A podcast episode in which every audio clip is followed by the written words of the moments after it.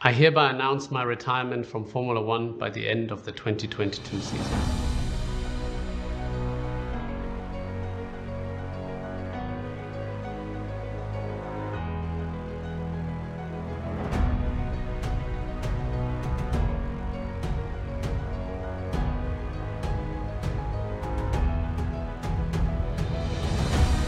Ačkoliv si on sám myslí, že čas a déšť smažou po něm všechny stopy, my jsme přesvědčeni, že se už na věky věků do historie Formule 1 zapíše nesmrtelným písmem.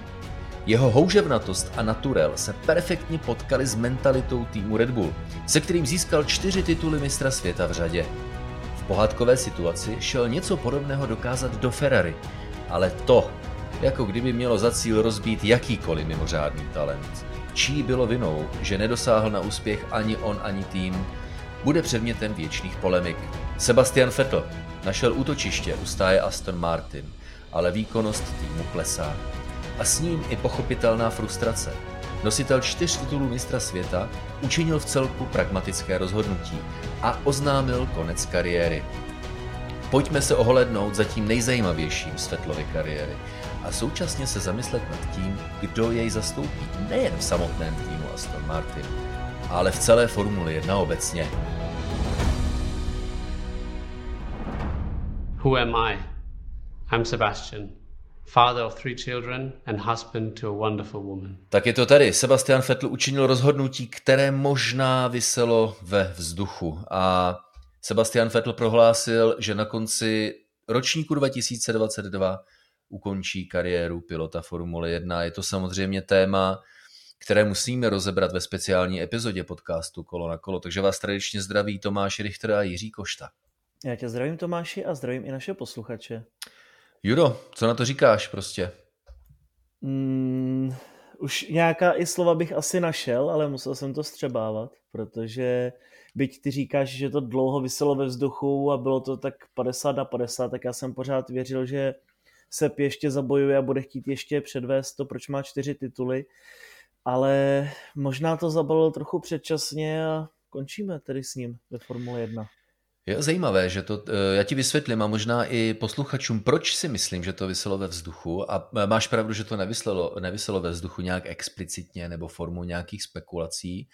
Vyselo to ve vzduchu ryze skrze mé pocity, skrze mou empatii a jestli mohu nabídnout eh, našim posluchačům osobní zkušenost, tak já byl na Monze v roce 2008, kdy Sebastian Vettel závodil pro Toro Rosso, eh, předchůdce dnešního Alfa Tauri, eh, sesterský tým Red Bullu. Bylo to rok po premiéře, kdy ve velké ceně USA po strašlivánské havárii Roberta Kubicio týden předtím ve velké ceně Kanady musel ještě tehdejší člen jakési eh, juniorky, dneska už jsou juniorky daleko vyvinutější, ale byl to jakýsi junior, týmu BMW Zauber, respektive junior BMW, ale tehdejší čtvrtinový vlastník týmu Zauber byla automobilka BMW, tak za Kubiců v USA zaskočil právě Sebastian Vettel a e, získal, e, dotáhl to na e, první mistrovské body. Než dokončím ten svůj zážitek, asi největší, který ve spojení se Sebastianem Vettelem mám, tak co ty říkáš na jeho tehdejší americký debit v roce 2007? Už jsem byl u toho a už si to pamatuji velmi živě, i když už je to 15 let. A to nám tak nějak asi připomíná, jak stárneme, jak postupně v úvozovkách vymírá ta naše generace, nebo alespoň ta moje závodníků, protože z té sezony 2007 už tam tedy budeme mít v příštím roce pravděpodobně jenom Luise Hamiltona a Fernanda Alonza, byť u Alonza to také ještě není úplně potvrzeno, jestli bude pokračovat nebo ne, že se také bude vyjednávat až po letní přestávce ale už v té době, byť tedy samozřejmě to byl jeho debit, tak se o něm hodně mluvilo a říkalo se mu Baby Šumy. Vždycky se říkalo, to je prostě budoucí Michal Schumacher a ten se jde za titulem. A ta jeho, ten jeho debit byl fantastický, protože vemte si, že v té době to bylo podobné jako dnes, sice bylo možnost něco málo si otestovat, ale Sebastian se také svezl na nejvíc nějakém volném pátečním tréninku. A vlastně tehdy Amerika, Indianapolis, závod, kde debitoval, byl jenom víkend po Kanadě, kde měl Robert Kubica tu ošklivou nehodu a Sebastian tedy musel naskočit na rychlo do kokpitu a odvděčil se tedy osmým místem, což je velmi solidní výsledek a bodem za osmé místo, což tedy tehdy byla bodovaná právě první osmička jenom. Hmm. Uh, říkáš stárnem, uh, tak mluv o sobě, prosím tě jenom. Jo. Ale to... to byla taková vsuvka jenom.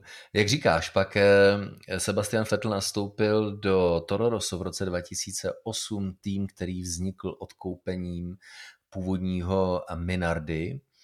A já jsem byl to byl zmáčený víkend. Eh, Mon, Monza rok 2008, jak kvalifikace, tak, eh, tak závod. A v kvalifikaci za pro mě, jenom si to představte, to byla moje prostě první sezóna, kdy jsem začal komentovat závody Formule 1 a šel jsem eh, do toho s velkou zodpovědností, ale také současně s temperamentním nasazením. Pokud se podíváte na startovní rož, který vy ještě nevidíte, tak budete naprosto v šoku.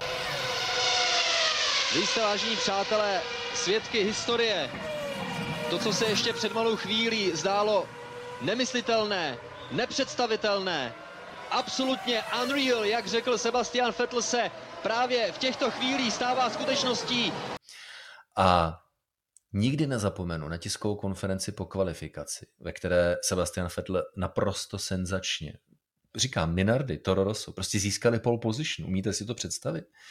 To je jako kdyby dneska Haas nebo Williams získali pole position. Co získali pole position? O den později vyhrali závod, protože to je přesně to, co se Sebastianu Fettlovi povedlo. Do dneška pořádně nechápu jak, ale myslím si, že tam byla mimořádná kombinace talentu, podmínek, prostě to vyšlo. A pamatuji si na ten obraz vizuální tiskové konference po kvalifikaci, eh, kdy jsem byl mezi novináři a tím, jak pršelo a už se trošku smrákalo, tak bylo temno a prostředí té tiskové konference osvětlovaly reflektory kamer. Takže v tom potemnělém prostředí byly, byla tahle světla namířena na Sebastiana Fetla, který uh, samozřejmě hubu Orucha Kuchu, že jo, a byl snad v první nebo v druhé řadě. Tenkrát jsem byl ještě v pozici, kdy jsem si mohl ta místa takhle vyhledat, uh, protože na to byl čas. A uh, položil jsem Sebastianu Fetlovi takový dotaz, který já třeba jako úplně nesnáším, protože jak člověk může předpovídat budoucnost? A v téhle, řekl bych, démonické atmosféře říkám, a Sebastiane, dokážete to dotáhnout zítra, tedy v neděli, k vítězství? No jak na to má odpovědět? A on řekl, no samozřejmě uděláme všechno pro to, aby se to povedlo. A pak z komentátorské kabiny přímo na Monze jsme sledovali společně s mnoha, mnoha fanoušky, jak se Sebastianu Fetlovi skutečně podařilo v Toro Rosso vyhrát uh, velkou uh, cenu Formule 1. To byl jeden to bylo jedno z nejvíce fenomenálních uh, vítězství ve Formule 1, nemyslíš, Jirko? Uh, rozhodně, rozhodně. A ještě by se patřilo zmínit, že tomu pomohl také Dash, který byl na trati, takže se startovalo vlastně letmým startem, nebylo to z pevných pozic, což samozřejmě také asi prospělo. Jeho týmový kolega, tehdy Sebastian mm. Burde, který závodil v IndyCar a byl i šampionem, šampionem v Champ Car, mimo jiné, tak právě získal čtvrté místo, takže tam to tehdy Toro Rosso hodně sedlo, ale Burde do toho závodu odstartoval z boxu, bohužel, protože tomu zasil na, na tom startu motor, nebo na tom zahří, eh, vlastně pokusu do zahřívacího kola mu zasil motor. Ale jak říkáš, byl to dominantní výkon a ještě se je potřeba říci, že tehdy to hodně prokaučovalo Ferrari, flashbacky. ale, ale určitě to totiž, eh, tehdy to byla mistrovská bitva mezi Ferrari a McLarenem, především mezi Filipem Massou a Lewisem Hamiltonem. A pořád ta sezona byla nastavená tak, že vyhrávalo Ferrari nebo McLaren a právě Felipe Massa Lewis Hamilton, Kimi Raikkonen, dokonce Heikki Kovalainen vyhrál v Maďarsku. A Robert Kubica shodou okolností v Kanadě také rok po té své nehodě. Ale najednou Sebastian Vettel od nikud. On měl dobré výsledky, dokázal skončit s Toro Rosso třeba na čtvrtém, pátém místě, ale najednou prostě získal pole position, jak ty říkáš. Odstartoval a vedl dominantně a suverénně, jak kdyby to bylo jeho třeba desáté, dvacáté vítězství a cesta za vítězství v Formule 1. Čověče, eh, až ty budeš mít nějaký šedý vous a opravdu budeš starší, než si myslíš, že seš teďka, tak mně přijde, že to je právě ta obměna generací a ty o téhleté éře 2007, 8, 2010, 12, tak budeš hovořit jako o zlaté éře Formule 1, přiznám to. Uvidíme, co nás bude Dobře, čekat, pro, ale promiň, asi, pro, jo. je promiň, to nostalgie. Pro, pro, promiň, já jsem měl ještě přidat samozřejmě leta 2005 a 2006, že? Omlouvám se. No, to, už, to už je trošku starší, to už se tolik nechytám. No ale třeba se k tomu dostaneme, protože v letech e, zmiňovaných 2005 a 2006 získal titul Fernando Alonso, který ve Formuli 1 pořád závodí a i člověče vůbec ta myšlenka, že by nahradil Sebastiana Fettla v týmu Aston Martin, ale to si počkejte až do eh, závěrečné části toho, tohoto podcastu, protože my musíme teď zmínit jednu důležitou, nejdůležitější éru eh, Sebastiana Fettla. Když on získal své první vítězství na Monze, tak to bylo nějaké tři, čtyři roky poté, co tehdejší tým Jaguar, dříve tým Jackieho Stewarta, eh, v kombinaci s automobilkou Ford, tak odkoupil právě tým Red Bull a ten stavěl svůj vlastní už tovární tým, eh, do kterého v roce 2009 Sebastian Vettel nastoupil. No a občas v našich diskuzích na eh, tyhle ty roky narazíme. Tak eh,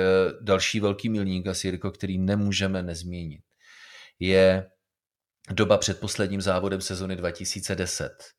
Velká cena Abu Dhabi, eh, rok po své premiéře Abu Dhabi. Tak Sebastian Vettel do téhleté velké ceny, poslední dané sezóně, šel třetí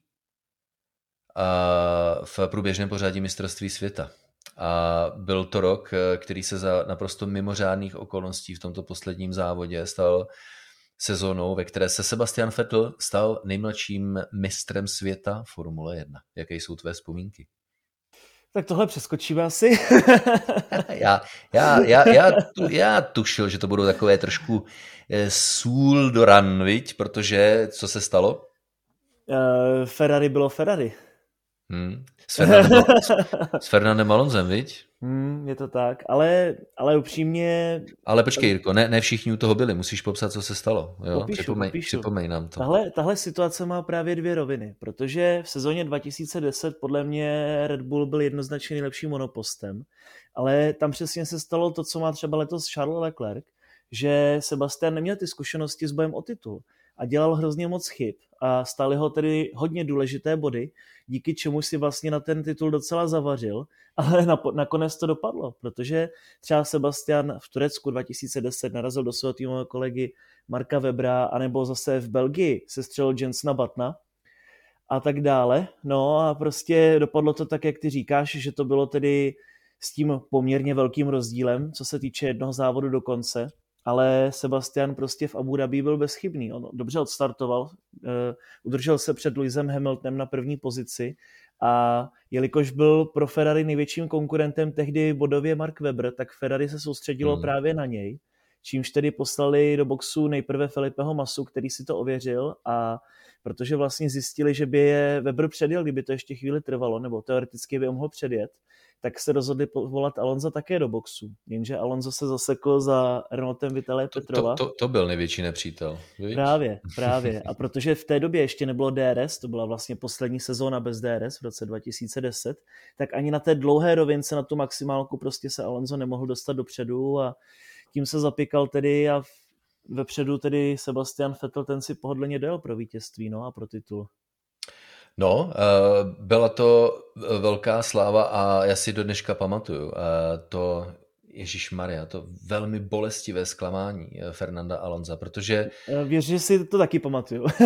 to si že to věřím, ale teď tentokrát s tebou fakt sympatizuji, protože komentátorsky to bylo hrozně těžké. Na straně jedné euforie z toho triumfu Sebastiana Fetla. Nováček, naprostý outsider před posledním závodem sezóny. Mark Webber, který byl mm, pilotem, který to prostě nedal, si myslím, psychicky, to nemyslím špatně. Já chápu, co to znamená být pod tlakem ve sportu. Hraju tenis teďka na velké úrovni a poznávám neskutečná zákoutí a vím, co to znamená být pod tlakem toho podat výsledek a to zdaleka nejsem pilotem Formule 1 a to zdaleka nehraju Wimbledon samozřejmě. Takže ta empatická sympatie vůči Marku Webrovi, který prostě bylo vidět, že je pod tlakem. Ale byli dva borci, kteří na to měli psychicky a to byl Sebastian Vettel a Fernando Alonso. A, a Alonza prostě Hele, to byl rok 2010, to znamená 12 let zpátky a pořád řešíme strategická rozhodnutí Ferrari, není to blbý? No právě proto to říkám, Ferrari je Ferrari, to je prostě, to na to se víc říct nedá. Takže šílená věc. Tak, ale přišel rok 2011, to už bylo víc na pohodu a pak eh, zase si vybavuji uh, jeden z fenomenálních závodů, uh, vyhrocená sezóna až do poslední velké ceny v Brazílii, kde Sebastian Vettel také s Fernandem Alonzem zase bojovali o titul mistra světa. Co se stalo v úvodu té velké ceny Brazílie, poslední závod, to byl taky infarktový moment, viď? Bude trojnásobným mistrem světa Sebastian Vettel anebo Fernando Alonso. Teda to ty mi dáváš dneska. Ty ale co jsi čekal? Fer, uh, Sebastian Vettel oznámil konec kariéry, tak to musíme probrat tyhle věci. Tak to bych jo. se měl spíš radovat, ne? ale ty, ty miluješ sport a miluješ velikány a miluješ Přesně lidi, tak, kteří mu přispěli, pravda. takže máš, takže, takže tvůj stres pramení jenom z respektu nejenom vůči Fernandu Alonsovi, všem ostatním pilotům Formule 1, ale také uh, pramení z respektu vůči Sebastianu Vettlovi, já to vím. To, je to pravda, je to pravda. Mám rád tyhle velké příběhy, už se známe nějaký pátek, takže to víme asi všichni. No a tak se vraťme zpátky do roku 2012, tam to byla zase obdobná situace, protože Fernando Alonso ten dokázal pravidelně získávat body a přestože tehdy to Ferrari vůbec na nějaké vítězství nebo na boj o titul nemělo, což nám dokázal vlastně Felipe Massa, který získal jenom jedenkrát stupně vítězů a to ještě potom, co Fernando Alonso nedokončil na Suzuce, tak eh, vlastně to byla strhující bitva, no, až do konce, až do konce závodu a tam se právě míchalo také pořadí v tom, že pršelo na trati a hlavně po startu Sebastian Vettel po své chybě kolidoval s několika vozy a měl vlastně úplně rozdemolovanou, by se dalo říci, polovinu svého vozu, byla utržená podlaha, bočnice, proražený výfuk tam byl dokonce. Velice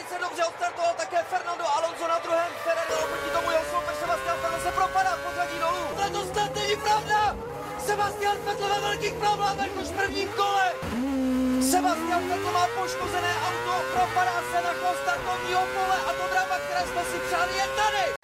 Ale Sebastianovi asi hodně pomohlo to, jak byly ty proměnlivé podmínky na trati. Dokázal s tím bojovat, několik jezdců ho pustilo před sebe, ale hlavně technika vydržela, což bylo klíčové. No a Fernando Alonso ten také dělal samozřejmě maximum pro to, aby se ještě udržel v bitvě o titul, ale konečné zúčtování bylo nelítostné no, pro Alonza. Ale Sebastian Vettel také v tom roce už tedy jezdecky více vyzrálý, ale na začátku roku to úplně nesedělo Red Bullu, byly tam nějaké problémy s tím vývojem a také se do toho trochu zamíchal Mark Webber.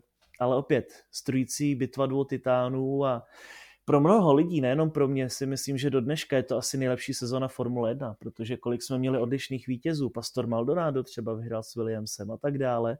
No a Sebastian Vettel, ten tedy získal hetrik, čímž samozřejmě překonal v těch eh, historických tabulkách několik velikánů. Ale 2007, 2008, 2010, 2012 to byly mimořádné sezóny a jsou nostalgici, kteří říkají, je, už v té době, je, ta Formule 1 dávno není čím byla a podívej se s ostupem času, eh, reflektujeme na tyto sezóny a ti, kteří to zažili, anebo ti, kteří slyší poprvé, co se odehrávalo, tak si musí říkat, hele, jako co nadopovali ty dva z tohletoho podcastu kolo na kolo, protože ty o těch sezonách mluví, jak by byly jedny z nejnapívenějších v historii. A víte co? Byly. A o tom to právě Takže přesně jak říkáš, eh, sezona 2012 fenomenální. Jakkoliv samozřejmě to bylo triumfální vítězství pro fanoušky na straně jedné, tak eh, samozřejmě srdcervoucí zážitky pro fanoušky na straně eh, druhé. V roce 2013 přišel poslední čtvrtý titul Sebastiana Fetla a Red Bullu naprosto přesvědčivě. Já nevím, jestli to byl ten ročník a kde, na, na jakém závodě si vybavíš, kde získal v sezóně 2013 titul mistra světa? V Indii. V Indii to bylo, jo? Mm-hmm. No vidíš, ty seš taková chodící encyklopedie, ale mě napadlo, že myslím, že to bylo se čtvrtým titulem, kdy Sebastian Vettel hned v cíli do rádia říká važme si toho, co jsme dokázali, protože to se nemusí už nikdy opakovat. To tě trošičku předběhnu, to se stalo vlastně v Americe 2013, protože tehdy Sebastian získal asi své sedmé vítězství v řadě a nakonec jich bylo devět, čímž je stále neporazitelný a pravděpodobně ještě dlouho bude neporažen. No a e, právě v, to byla sezóna, ve které získal čtvrtý titul mistra světa. Ano, děkuji za doplnění. Ale ta myšlenka, to už se nemusí nikdy opakovat. a byl to poslední titul v té sezóně 2013, který získal a už žádný další nezískal, protože přišla revoluční pravidla ve Formuli 1. Jedna musíme uznat, jedna z nejvíce zlomových chvil v celé historii šampionátu, přechod na hybridní motory, nástup dominantní éry Mercedesu, příchod uh, Daniela Ricciarda jako Fetlova uh, týmového kolegu, který jej uh, začal pojíždět a přišla nabídka a štace pro čtyřnásobného mistra světa vrátit titul také do Maranela. Takže počínaje rokem 2015 začal Jirko Sebastian Vettel závodit pro Ferrari a vydržel tam pět eh, sezon. Pět dlouhých let, na které dneska asi zpětně můžeme vzpomínat eh, podobně jako na předchozí období třeba eh, mezi Fernandem Alonzem a Ferrari. Jak jsem zmínil v úvodu, jako kdyby Ferrari mělo talent na to ničit talenty a dusit jejich motivaci.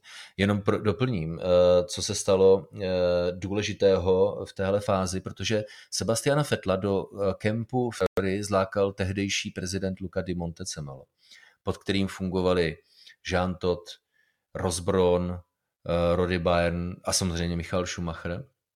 To byl takový dozvuk téhle úspěšné éry. A když, Michal, když Sebastian Vettel začal závodit pro Ferrari, tak eh, Luca di Montezemolo byl odejít. Byli odejiti šéfové Scuderie, nastoupil Sergio Marchione a člověče, já tam cítím určitou paralelu v tom, že to byl tak nešťastný vývoj okolností pro Sebastiana Fetla, protože on v tu chvilku se ocitl v prostředí, které chemicky úplně nefungovalo. A přijde mi to jako uh, paralela s nešťastnými rozhodnutími Fernanda Alonza. Eh, necítíš tam určité, určitá pojítka eh, v té předchozí štaci Fernando Alonso Ferrari a, a pak to pětileté období, pětiletá snaha získat titul eh, v kombinaci Sebastian Vettel a Ferrari? No, ono je to ještě komplexnější, protože tam nejde ani tak o Fernanda Alonza, ale o Stefana Domenicaliho, který byl šéfem Ferrari od sezóny 2008 to tak nějak napůl přebral od Žána to, tady dejme tomu, že od 2008 naplno. A právě po té mizérii v sezóně 2014, kdy Ferrari mělo nejhorší vstup vlastně do sezóny po 40 letech, od nějakých 80. let, nebo 70. dokonce, myslím si, že od roku 72 to bylo tehdy, nebo 71, tak eh, to byl ten lavinový efekt, protože tehdy právě Luca di Montezemolo tam poslal eh, Marka Matiačiho, šéfa, o kterém asi nikdo z vás už dneska neví, protože byl šéf Scuderie asi tři čtvrtě roku. A on byl právě za těmi důležitými rozhodnutími, právě co se týče Fernanda Alonza například také, protože údajně on zatím stál, že právě chtěl přivést do týmu Sebastiana Fetla, naopak tam nechtěl Fernanda Alonza, protože Alonso vlastně nepřivezl ty dva tituly, které měl naservírováno, alespoň tak si to mohla Scuderia myslet, a proto prostě si řekli, že už to začíná být toxické, navíc se Ferrari ve 2014 sezóně nedařilo, tak se rozhodli, že přinesou nového šampiona, který přinese pozornost, nějaké nové nápady a třeba to s ním bude lepší. Jenže tady se přesně stalo to, co ty říkáš, že nastoupil na post vlastně Matiačiho Mauricio Arrivabene, který také neměl úplně nějaké velké zkušenosti z Formulí 1, byť tedy působil jako uh, jeden z těch manažerů toho největšího tabákového výrobce, nebudeme ho jmenovat, tak uh, tohle pro něj bylo také nové prostředí a Matiači se také musel, uh, vlastně Matiači Arrivabene se také musel učit, podobně jako Matiači. A v tom vznikl ten lavinový efekt. Pak, pak samozřejmě přišla smrt Sergio Marchioneho, což také nepomohlo Ferrari. A začal tam takový ten rozklad a z toho se Ferrari uh, tak nějak začalo postupně stabilizovat a když už jsme si říkali, že už to bude srovnané, tak zase propustili Ari, Ariva Beného, protože Sebastian Vettel zase neproměnil dva tituly. To je uh, velmi atraktivní eh, povídání, kterému bychom mohli eh, věnovat celou epizodu. Ale jak říkáš, pointa spočívá v tom, že Marco Mattiaci byl Montecemoleho člověk a Mauricio Arrivabene byl člověk nového managementu v nejvyšších špičkách Ferrari a Eh, Sebastian Vettel přišel právě do prostředí pod vedením tohoto druhého tábora. A vím si, že je to už eh, od roku 2015, to znamená před sedmi lety a předtím tam byl Fernando Alonso, takže je jeden úžasný nad tím, kolik, kolik, kolik mnoho ještě let musí fanoušci Ferrari čekat, aby eh, se dočkali úspěchu. A teď si vem eh, současnou situaci s Charlesem Leclercem. Přijde ti jako špatný pilot? Určitě ne, ale prostě ten management Ferrari jako kdyby eh, v té naší generaci po Alonsovi, o kterém nemůžete pochybovat, že je špatný pilot, po Fetlovi, o kterém nemůžeme pochybovat, že je špatný pilot, tak lehce frustruje Charles Leclerca, který právě pod takovým tlakem prostředí, ve kterém pracuje, dělá chyby. A jestli e, nedošlo k velkému zlomu ve vývoji sezony 2022, právě jeho e, malou chybou, ale s obrovskými následky. Charles Leclerc, jak si budeme bavit, nebo jak si budeme povídat o Charles Leclercovi za, za 3, 4, 5 let? Podobně jako o Alonsovi, podobně jako o Fetlovi. A pak se budeme ptát, je to opravdu chyba těch pilotů, Jirko? No já bych se právě ještě chtěl vrátit trochu více do minulosti, kde je to už úplně absurdní, když si pak vezmete, jak to dopadlo. A třeba to tak bude i se Charlem, protože i Michal Schumacher, který přišel k Ferrari v 96., kde to auto bylo prostě piece of něčeho, něčeho tak eh, Vlastně potom se to začalo zlepšovat, bojoval o titul v sezóně 97, ho prohrál v posledním závodě, v roce 98 také. No a Ferrari už bylo na vážkách a Ferrari začalo si říkat, hm, možná Michal není pro nás ten pravý, asi nám ten titul nedoveze, prostě dělá nějaké chyby, nevíme, nejsme si tím úplně jistí, jestli bychom se ho měli držet, jestli bychom si neměli třeba najmout Miku Hekinena, přece jenom získal dva tituly a hodně se spekulovalo o tom, že by třeba v roce 2000 závodil pro Ferrari Michal Schumacher. No a určitě to už není potřeba říkat, jak to skončilo dále. Michal pak získal pět titulů v řadě. A tohle je přesně něco, co chybilo Ferrari v těch posledních dvou dekádách dnes už. A to, co by mohlo chybět právě, nebo to, co chybělo Sebastianu Fettlovi, protože jsme si říkali, tak přišel k němu Charles Leclerc, tak eh, OK, silný nováček, junior, ale můžou pracovat společně a Ferrari bude mít dobré dva jezdce a má šanci se předvést v budoucích letech. Ale Ferrari přišlo a poměrně brzo oznámilo, že Sebastian Vettel tedy odchází z týmu. Hmm. A řada velkých eh, pilotů byla odejita, že Kimi Raikkonen byl odejit rok dříve, ale eh, málo kdo eh, ví, že emoční oznámení v cíli velké ceny Itálie v roce 2006 bylo také určitým odejítím právě Michála Schumachera, jak říkáš. Takže hodně komplikovaná situace ve Ferrari. Ale o Ferrari bych si nechtěl povídat v dnešní epizodě podcastu Kolo na kolo. Povídáme se o Sebastianu Fettlovi a těch předchozích několik minut vás uvedlo možná do širší perspektivy toho, že Sebastian Vettel je lepším pilotem, než jak on může třeba v posledních letech působit. On dělal, co mohl. Ale když prostě to prostředí, ve kterém jste, vám tu šanci nenabídnou, tak prostě nemůžete uspět. A tak se eh, Sebastian Vettel ocitl na konci sezony 2020 v situaci, on to sám přiznal. Já o tom, jestli skončit ve Formuli 1 nebo ne, přemýšlel hodně dlouho. Ale pak nakonec přijal nabídku a týmu Aston Martin, Force India, Racing Point, šikovní lidé z eh, továrny na Silverstoneu, eh, tým, který koupil Lawrence Stroll, bohatý kanadský podnikatel, který koupil i samotnou automobilku Aston Martin, projekt, kterému já věřil ještě na začátku loňské sezony. Konec konců jsem na eh, programu C1 Prima News před začátkem loňské sezony prohlásil, dejte tomu pět let a Aston Martin se stane mistrem světa. No, asi jsem se nemohl mílit více, že? Protože ten sešup výkonnostní, organizační, manažerský, který tým Aston Martin zažívá, tak je fakt jako dech beroucí.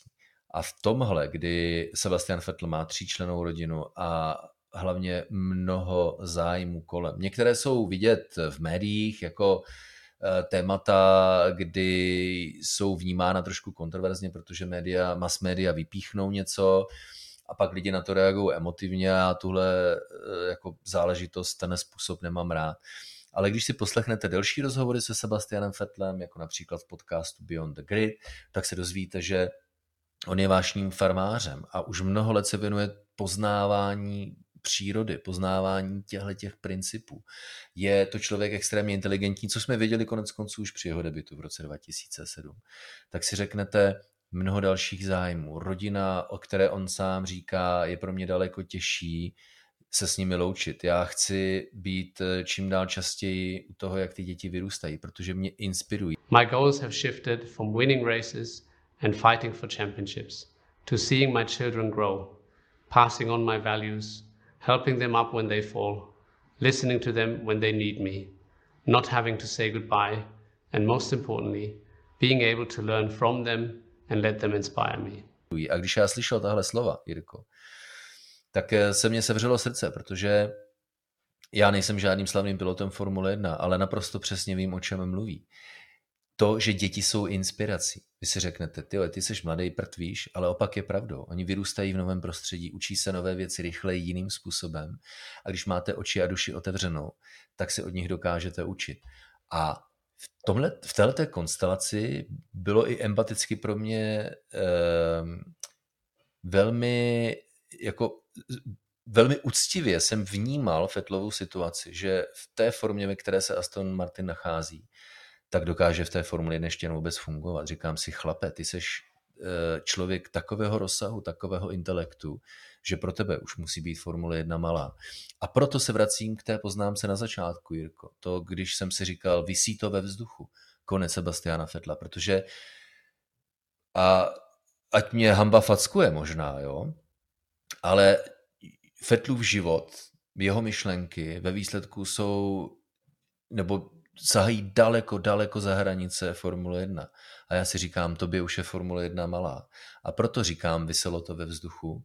A proto pro mě není až tak úplně, Jirko, velkým překvapením, že se Sebastian Vettel rozhodl pověsit závodnickou přilbu na hřebík a vydat se za novými výzvami, za novými poznávání a sám, jak to označil, když si položil sám řečnickou otázku, jaký je ten můj největší závod, který jsem zažil, tak ten můj největší závod teprve přijde, Jirko.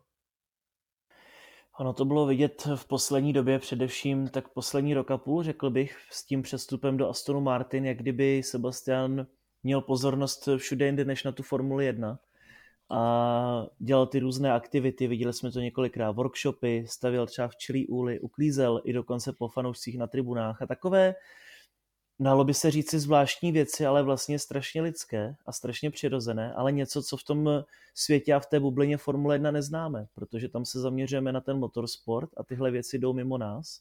A právě podobně jako třeba Nico Rosberg, který ukončil kariéru po svém titulu v roce 2016 a začal se přesně zaměřovat především na tyhle environmentální věci a na tu budoucnost a přesně na ten největší závod ve svém životě, jak si myslím, že Sebastian právě se chystá na ten podobný směr a jako se třeba o to snaží Lewis Hamilton, tak v tomto případě si myslím, že Sebastian Vettel to může aplikovat velmi účinně, protože on má sebou pořád tu auru a ten vliv toho čtyřnásobného šampiona Formule 1 je za ním velké jméno a ta budoucnost tedy je hodně otevřená. Myslím si, že i když nevyloučil úplně závodění, takže se přesně bude věnovat spíše těmhle mimo závodním aktivitám, ale třeba se v něčem ještě sveze. Každopádně bude to hodně zajímavé pro mě osobně sledovat, kam se jeho cesty budou teď posouvat. Já se na to těším, Mirko, protože je úplně jedno, jestli to bude závodění nebo cokoliv jiného, ale Sebastian Vettel se dostal člověče do jedné z nejvýznamnějších diskuzí BBC v letošním roce, která nemá eh, žádnou spojitost eh, se světem motorsportu a se světem Formule 1 probírali eh, mnohá témata společenského rozsahu.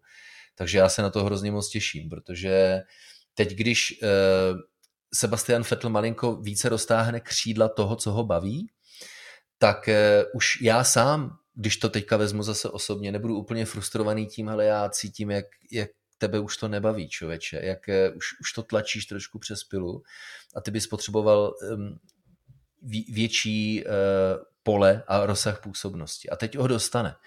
Tím, že to rozhodnutí Sebastian Vettel učinil, tak bude klidnější, bude přirozenější a bude více s rozvahou pracovat na tom, co ho baví. A na to, co to přinese, tak já se hrozně moc těším. Takže Jirko, poslední otázka před finálovou kapitolou, která nás v této epizodě čeká. A to je samozřejmě to, kdo je nahradí nejenom v samotném týmu, ale jestli je vůbec nahraditelný ve Formuli 1. Tak co bys třeba popřál Sebastianu Fettlovi do budoucna?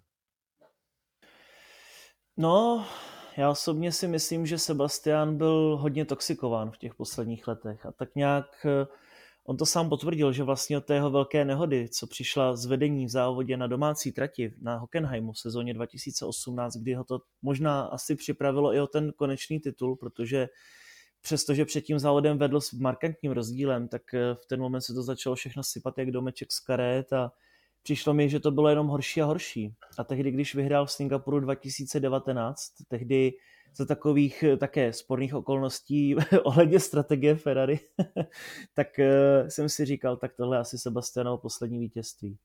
A skutečně to tak bylo, protože už v té sezóně 2019 začala lapat po dechu, sezóna 2020 byla hodně špatná u Ferrari a Doufali jsme tedy, že se to zlepší, ale nepřišlo to. Prostě Sebastian už je unavený. Podobně jako to měl třeba i Kimi Raikkonen, jako to měl Fernando Alonso, který si také musel odskočit od Formule 1. Konec konců i Michal hmm. Schumacher si také potřeboval odpočinout. Tak já asi bych to schrnul tak, že přijel Sebastianovi hlavně, aby si odpočinul, protože je vidět, že má v sobě velký potenciál a že teďko to bude dost možná jiný člověk, než kterého jsme znali z Formule 1, ale potřebuje takovou tu svobodu, klid na duši a osvobodit mysl především.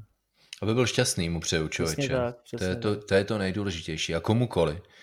Protože v tom dnešním světě, a teď už trošku filozofuju, respektive to možná posouvám do velmi širokých souvislostí, ale najít cestu takovou, aby člověk byl šťastný, není dneska moc jednoduché. A vidíte, že je úplně jedno, jestli jsme obyčejnými pracovníky, kteří eh, koukají na základní ekonomiku a to, ať dobře vychováme svoje děti, ať mají vzdělání, ať jsou zdraví. A nebo ať je to vrcholový sportovec, který získal čtyři, čtyři tituly mistra světa, je milionářem, ten nemá problémy s penězi. Tak to trápí podobné věci. A to mně přijde jako zajímavé poznání a společným jmenovatelem těchto dvou příběhů nebo těchto dvou modelových situací na straně někoho, kdo eh, se nemusí zabývat tím, jak vydělat korunu na příští eh, složenku za elektřinu a mezi tím, kdo naopak ano, tak pořád vnímám ten toho společného jmenovatele v podobě žijte život tak, aby jste měli čisté svědomí, když jdete spát a abyste byli šťastní. Tak eh, tomu rozhodně přeji. Když si zmínil tu jeho kolizi ve velké ceně Německa 2019 to bylo, že jo? Tak eh, on napsal textovou zprávu Leclercovi, který v podstatě v podobné konstelaci boural eh, ve velké ceně Francie. Z prvního místa také. A jako kdybych tam prostě vnímal tu strašidelnou eh, paralelu a kdo jiný než právě Sebastian Vettel by měl Leclercovi zavolat a podpořit ho. Aby se možná Leclerc vyvaroval podobným chybám, nebo aby Leclerc nešel podobně špatnou cestou, jako eh, Sebastian Vettel. A třeba to eh, ve výsledku Ferrari dokáže pomoci. Kdo ví? Já si myslím, že nám potrvá hodně dlouho času, než to dokážeme zpětně zhodnotit. Třeba dva, tři roky. Pěkné povídání, Jirko. Děkuji za něj. Doufám, že bylo poutavé i pro naše posluchače podcastu Kolo na kolo, ale eh, teď důležitá otázka. Kdo nahradí Sebastiana Fetla? Já si myslím, člověče, že jeho odkaz je v měřítku globálním Formule 1 nezastupitelný, eh, protože každý je unikát, ať už to byl předtím Michal Schumacher, Lewis Hamilton samozřejmě, eh, předtím Mika Hakkinen a Michal Schumacher a, a Nico Rosberg v roce 2016. Každý se zapíše do Formule 1 eh, svým, svým unikátním písmem. Takže pokud souhlasíš, tak bychom mohli prohlásit, že Sebastian Vettel zanechá unikátní stopu v historii Formule 1. Ale kdo je nahradí v samotném týmu? Uh, bude to Nico Hülkenberg nebo, nebo jak? no, právě Lorenz Stroll, když vlastně přebudovával ten tým na Aston Martin, tak právě potřeboval silné jméno a někoho, kdo by byl marketingově sexy, což Sebastian jako čtyřnásobný šampion rozhodně je a bude a byl. Ale právě tady vystává ta otázka, že by to chtělo toho Fernanda Alonza, se kterým Aston Martin tak jako by koketoval. No, ty jsi nemohl si říct vůbec nic jiného, že? Ale právě, právě Fernando to dneska na tiskovce popřel, nebo dementoval No jasně, tím, že... ale Jirko, promiň, eh, ty to řekneš, co řekl Fernando Alonso, ale předtím, promiň, ti musím říct, ty si fakt myslíš, že je Fernando Alonso takový blázen, že by šel do nějakého týmu, který na tom nebude výkonnostně dobře? Uh... To se mu přece nemůže, to se, přece, to se mu přece nemůže nikdy stát. A nikdy se to nestalo přece, že? Co řekl Fernando Alonso, prosím tě? Uh, tak Fernando právě hovořil o tom, že samozřejmě není budoucnost napsaná, ale že by raději pokračoval s Alpinem než s Astonem, takže se uvidí, jak to bude. A tady přesně vyvstává ten dotaz, kdo by byl tak blbej, aby šel do Astonu, když je vzadu, že jo? když to řeknu s nadsázkou. Ale samozřejmě, jak ty si předpovídal, že budou mít slibnou budoucnost, tak to já jsem si myslel také. A samozřejmě to není ještě vyloučené, protože tahle pravidla budeme mít do sezóny 2026 a věřím, že Lorenz Stroll je přesně schopen najmout ty nejlepší lidi, zaplatit jim co nejvíce a snažit se právě o to, aby restrukturalizoval ten tým znovu, takže je to stále ještě otevřená budoucnost, ale musíme být realisté a nemůžeme tedy očekávat, že by nějaké velké jméno šlo do Astonu Martin. Naopak, to velké jméno se zde může vytvořit, podobně jako u jiných týmů v minulosti. Teď eh, vemte si Nika Rosberga, ten také s Mercedesem byl od nuly a byl z něj šampion. Byly to náročné roky, ale podařilo se. A přesně proto si říkám, že tam musí přijít nějaký pilot z Formule 2, a nebo ex-pilot z Formule 2 a šampion Formule 2 a Formule E, Nick De Vries. To je tvůj tip? Nick De Vries je podle mě nejvě, nejžavější kandidátem na sedačku. Ale, ale víš, že mi to dává jako i největší smysl komerčně a vztahově. Uh, Nick De Vries, uh, člen uh, akademie uh, Mercedesu, Teď je to pár dní zpátky, kdy ve velké ceně Francie Mercedes poskytl možnost vystřídat Luisa Hamiltona v prvním tréninku na okruhu Paula Ricarda a pak jenom o pár hodin později, no, když mu nedokážeme nabídnout místo, tak ho asi musíme propustit. A Toto Wolf, co by šéf Mercedesu, Lorenz Stroll, co by majitel Aston Martinu. Jsou to dva velmi blízcí lidé, takže jako kdyby teď takhle zpětně, to bylo první, co mě napadlo, jako kdyby takhle zpětně to eh, nebyl nějaký bezprostřední dojem, to ta Wolfa, proč říká taková slova, jako kdyby si připravoval půdu pro to, že to může být právě Nick de Vries, který půjde do týmu Aston Martin, byť údajně Sebastian Vettel oznámil svému týmu Aston Martin definitivní úmysl, že nebude pokračovat až v uplynulých 24 nebo 8 40 hodinách, což je něco, čemu nevěřím upřímně. Jo, to jsou věci, které se připravují a Eh, Sebastian Vettel již připravoval to své video. Mimochodem Sebastian Vettel je na Instagramu. Jsou věci, co? No, to právě, to jsem chtěl ještě dodat, že Sebastian řekl asi tak rok, dva zpátky, že vstoupí na Instagram, až oznámí odchod z Formule 1, tak to dodržel. A to jsou přesně takové ty věci, které měl jenom Sebastian v sobě. Takže eh, já si myslím, že to není pravda, že uh, určité přípravy jsou a uh, dobré týmy, dobré firmy hlavně a dobrý, dobří manažeři ti prostě plánují trošku víc dopředu a hlavně, když uh, jsou někteří vysoce postavení nebo vysoce vlivní manažeři a schopní, tak prostě spolupracují. Takže nemyslím si, že by to pro to jádro světa Formule 1 byl jako blesk z čistého nebe. Takže by mě to dávalo jako také největší smysl, byť samozřejmě nevíme. Uh, otevírá to určitý prostor také i pro Oscara Piastriho, nemyslíš? To je právě otázka, ale já už si myslím, že skutečně Oscar Piastri je jistý do Williamsu a že už se to měnit nebude. Ale pak samozřejmě můžeme zmínit ještě i ty F2 jiné, že jo? Právě Felipe Drugovič, ten byl spojovaný teď během týdne s Astonem Martinem na pozici rezervního jezdce. Kdo by čekal, že se to tedy uvolní na závodní sedačku, ale těch pilotů, co čeká z Formule 2, samozřejmě více. No a Miku Schumacherovi končí smlouva. Co s Alexem Albonem, který je ale objektivně kontraktačně pořád, nebo jakýmsi asetem Eh, Red Bullu propůjčen eh, do Williamsu. Eh, Mick Schumacher, co, co Mick Schumacher, i když ten by se asi popral s to je důležitá věc, důležitý aspekt, jeden možná z nejdůležitějších, že druhým pilotem týmu Aston Martin zůstává Lance Stroll a Lawrence Stroll, majitel týmu, asi nebude chtít, aby přišel někdo, kdo dá Lance Strollovi, tak říkají, na, na prdel, viď? tam, se klidně, tam se klidně můžou stát ještě větší škatulata, ale to už by, i když je to Formule 1, třeba by nás to ani nepřekvapilo, ale říkám si, protože Chou vlastně také nemá ještě smlouvu na příští rok, ten je podepsán jenom na jeden rok. s Alfou Romeo.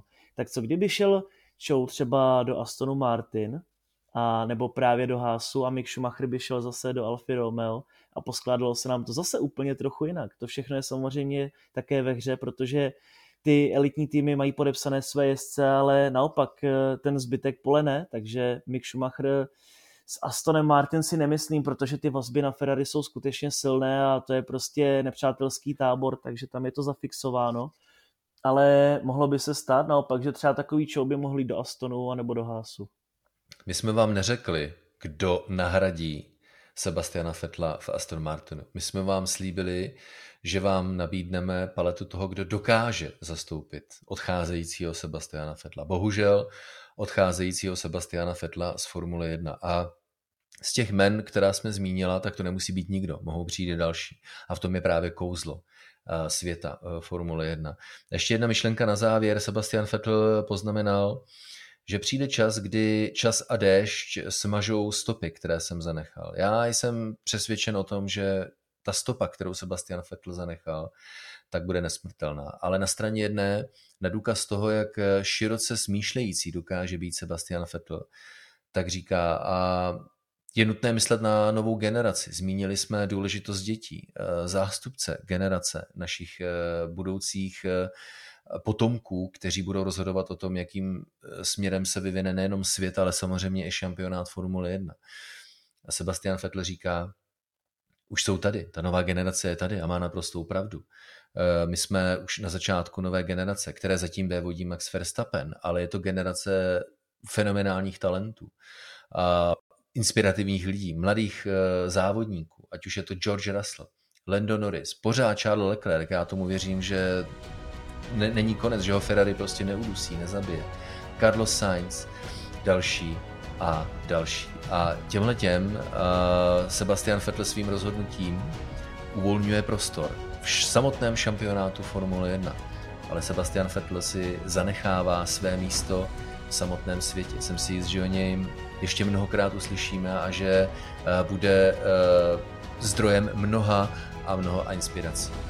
Takže tímto z podcastu Kolo na kolo Sebastiane děkujeme za všechno a přejeme do života tobě a tvé rodině mnoho štěstí. Tomorrow belongs to those shaping today. The next corner is in good hands, as the new generation has already turned in. I believe there is still a race to win. Farewell, and thanks for letting me share the track with you. I loved every bit of it.